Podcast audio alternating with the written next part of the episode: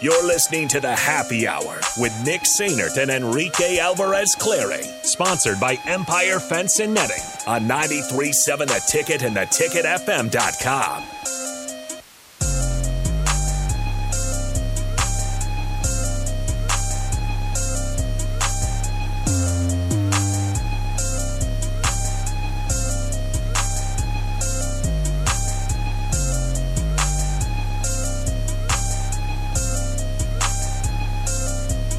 Welcome back into the happy hour. What were you Nick found an interesting stat. We're, we're back here on the happy hour, 93.7 The Ticket, the theticketfm.com. Uh, Nick and Rico hanging out with you guys. 402 464 5685, the Honda of Lincoln hotline, the Sartor Hamann text line. Both those open for you guys the uh, the entire show today. Oh, okay, so I, I was looking a little deeper into Wisconsin because now we, we kind of fully shift our focus. Early in the weeks, obviously, a little bit of coaching discussion. Um, now it's it's time to little. I mean, Nebraska's still got a game on Saturday, and at some point, Rico, I want to have the conversation of pros and cons of waiting till the end of the season to name a head coach when you fired your head coach three games in. Okay. I, I think that that conversation could be could Okay. be intriguing. Maybe we'll have to push that off to next week. After, yeah, let me let me get some stuff together. yeah, maybe we need to think about that. Okay, so uh, inside on Wisconsin a little bit. So Braylon Allen has 1,029 yards rushing this year, um, 189 carries. Anthony Grant has 188 carries for 880 yards.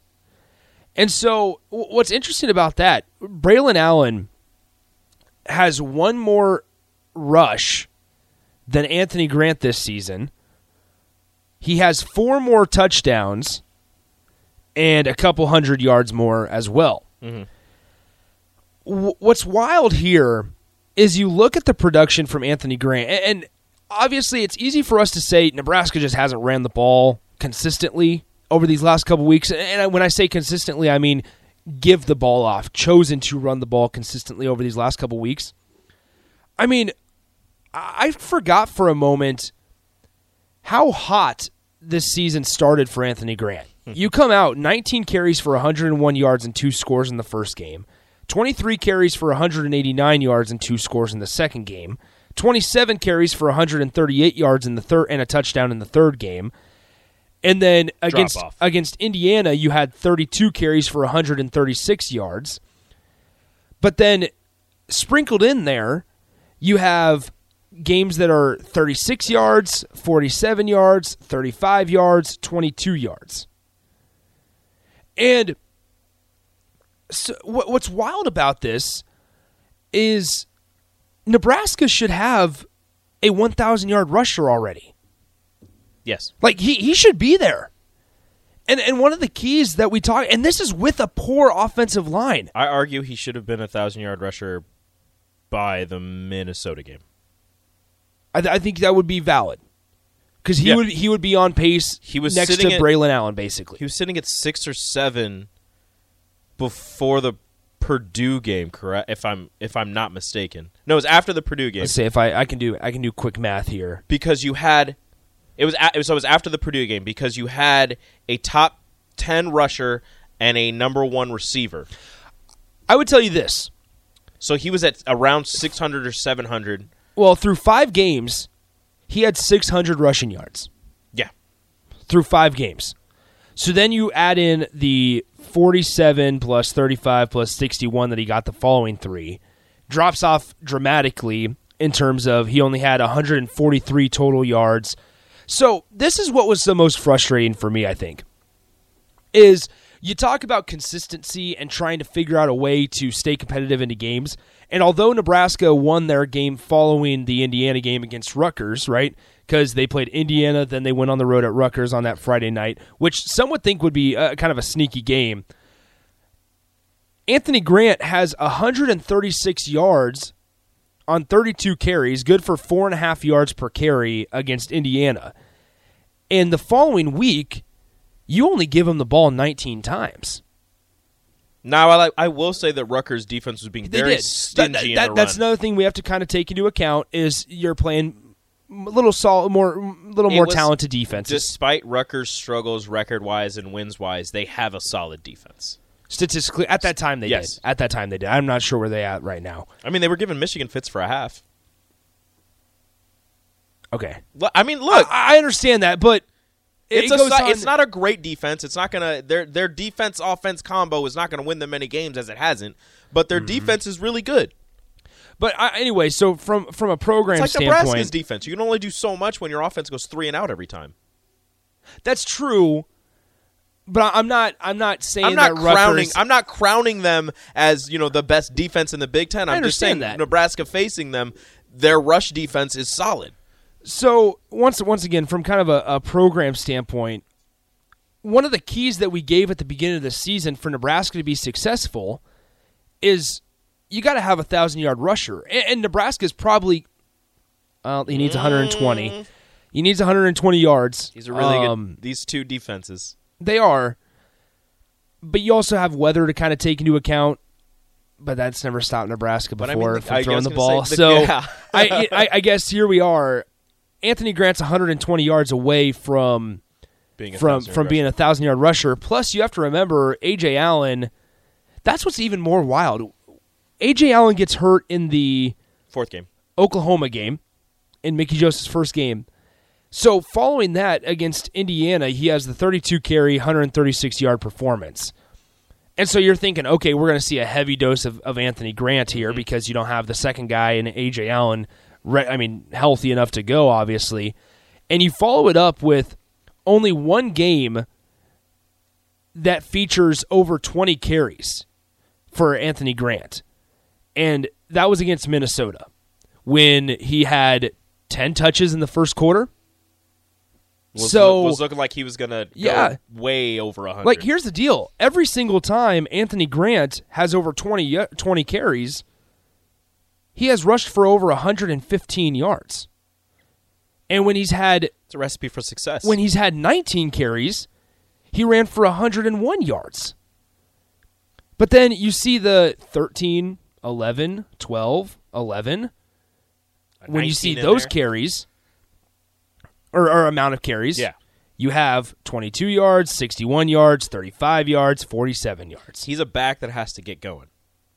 Which And, that- and it that's not- and it- nothing's new. That- and it that's looks not like new it takes for him, Nebraska. you know, over 15 carries. That's when he starts, you know, warming up, and then you get over 20, and you know, he's because he's a physical runner. you could also add that Mohamed Ibrahim in that Minnesota Nebraska game had to get going. Yep. You had eight carries for 18 yards.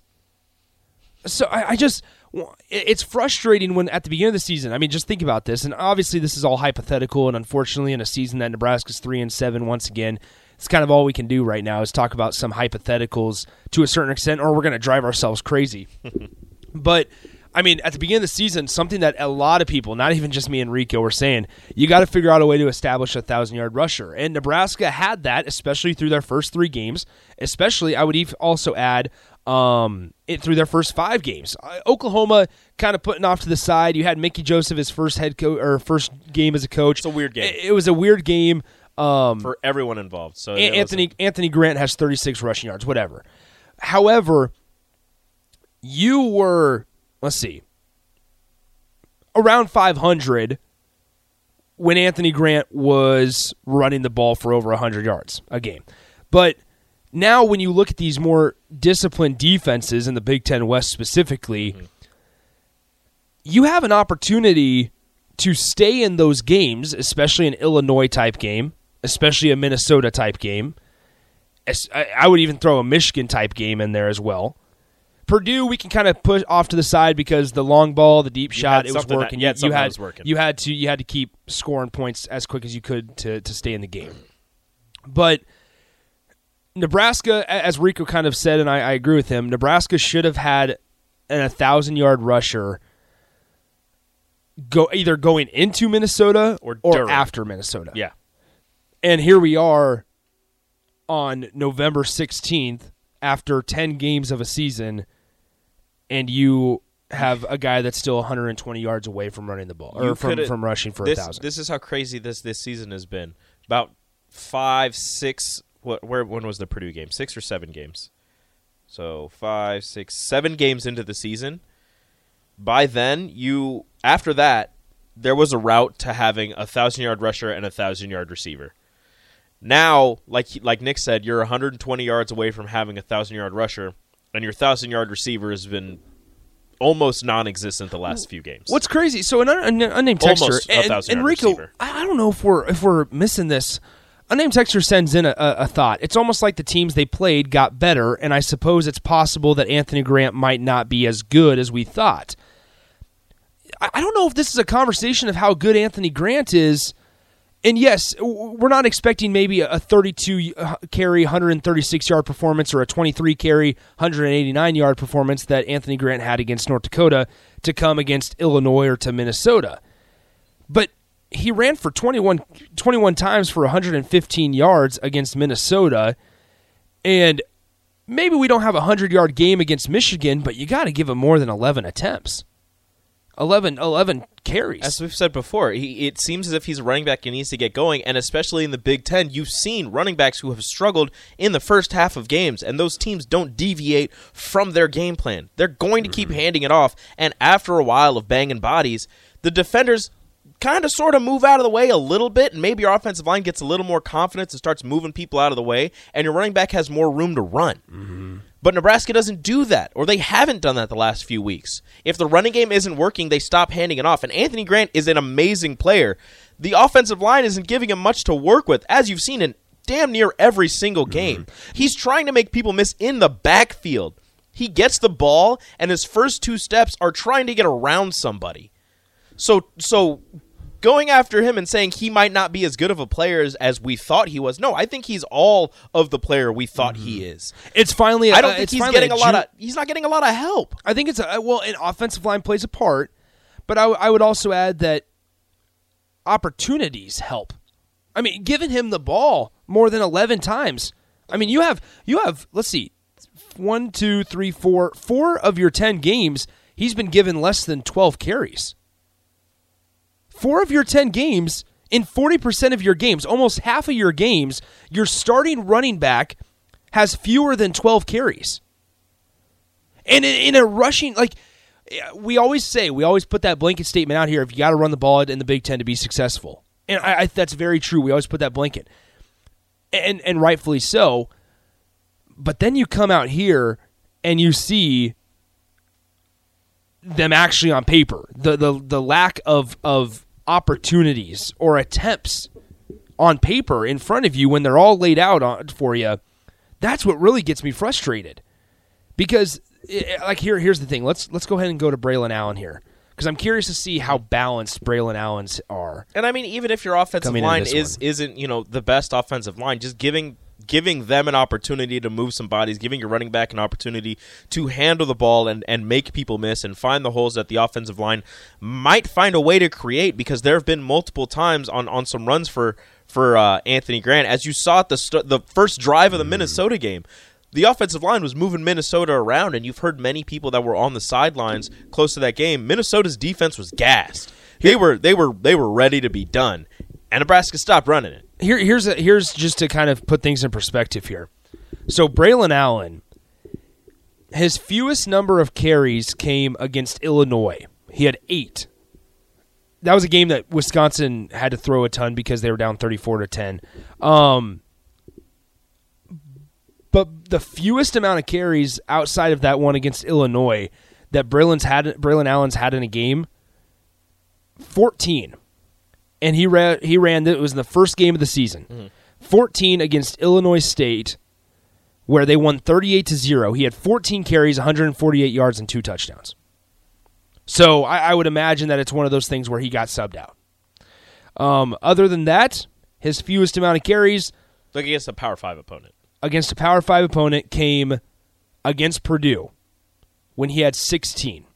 16 carries, 113 yards, 7.1 yards per carry, and a touchdown.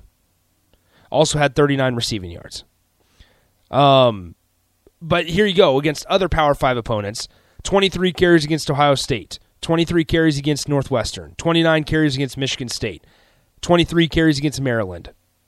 I, like there, there's a recipe here, um, and I guess it all comes back to identity. Unfortunately, uh, unfortunately, um, okay. Here's an interesting thought.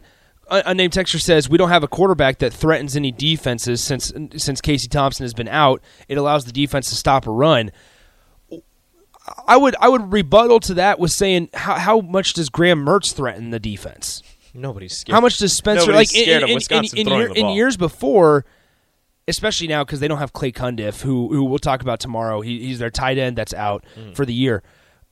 But since when? I mean, in in previous years, Spencer Petras didn't really threaten defenses. I mean, you you can go down the list. Um, Nebraska's allowed now. Now take taking Nebraska out of the equation when Nebraska plays those teams because Nebraska allows For the Tanner Morgans, the Spencer Petrases, the Graham Mertz to look. eh, Ryan Hilinski, for God's sakes, to look, like Heisman look contenders. like all conference players. Yeah, exactly. But normal discipline teams, I mean, think about it.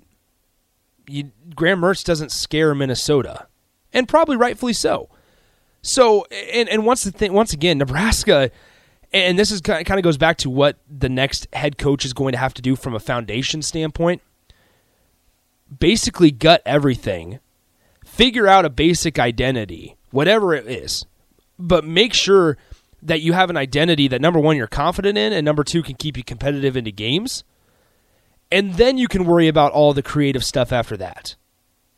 Because all that creative stuff we've seen, if you try to rush that stuff, you're going to fall back Wh- when that stuff doesn't work because it's high, high, you know, high risk, high reward plays, right? When those don't work and you need to gut one out, when you fall back, you don't have a, a, a sturdy foundation to fall back on as an offense. So Nebraska's got to figure this thing out foundationally, and may and and I, I personally, I hope that you don't need a quarterback to run the ball. You don't need an element of a quarterback run to make this a foundational. That's not a, that's not a foundation offense. A, a guy that that is in the Big Ten specifically, a game manager, serviceable quarterback, a sturdy offensive line, and a running back that can carry the rock twenty plus times a game. That's how you build a That, winner. that, that is what keeps you competitive. Mm-hmm. However, now here's the thing, and, and this will be kind of the final thought before we get to the crossover. Th- that's what keeps you competitive. What takes you over the top is when you get those playmakers on the perimeter, when you get those Samori Toures, the Trey Palmers. to open it up after you, Yes. you, you've pounded the ball up the middle Yes. 12 times. Eh, Once again, like Nebraska has pieces. Casey Thompson has shown the the ability at times. Now he's turned it over sometimes, but maybe not to his fault. Shown the ability to manage a game pretty well at times. Anthony Grant has shown to be able to carry the rock twenty plus times in a game. He's, he's a workhorse. He can be that workhorse. However, Nebraska has the complete opposite of a sturdy offensive line. And on from a passing game standpoint, you have guys that can't really catch the ball all too well right now. A lot of drops in the last couple weeks. But if you want to build on that, you have tight ends that Nebraska has not used. Underutilized again. Continued. Continue to unutilize it's them. an every year thing, really. Yeah. So it, it's just kind of frustrating, but I think that's why it's so important um, and going forward You got to start. throughout throughout this co- this coaching search. It's I- you're, I'm going to say it so many times. It, it's got to be a foundational thing because you got to figure out a way. Um, once again, like if you, if you don't build a house without a foundation, it's going to fall. It's going to tumble. Got to start from the middle. Same same with your program. Same with your program. If you don't have a, a sturdy, strong, f- well built base, that that once again, that's where it comes with your offensive line depth, all that. Think about Kansas State, for example. Kansas State. Skylar Thompson, not too big of a mobile quarterback last year. Now, obviously, they've kind of made the transition to Will Howard if Adrian Martinez is out, and he's been doing just fine. But Kansas State builds them or prides themselves on a strong offensive line, a playmaker running back in Deuce Vaughn, mm-hmm.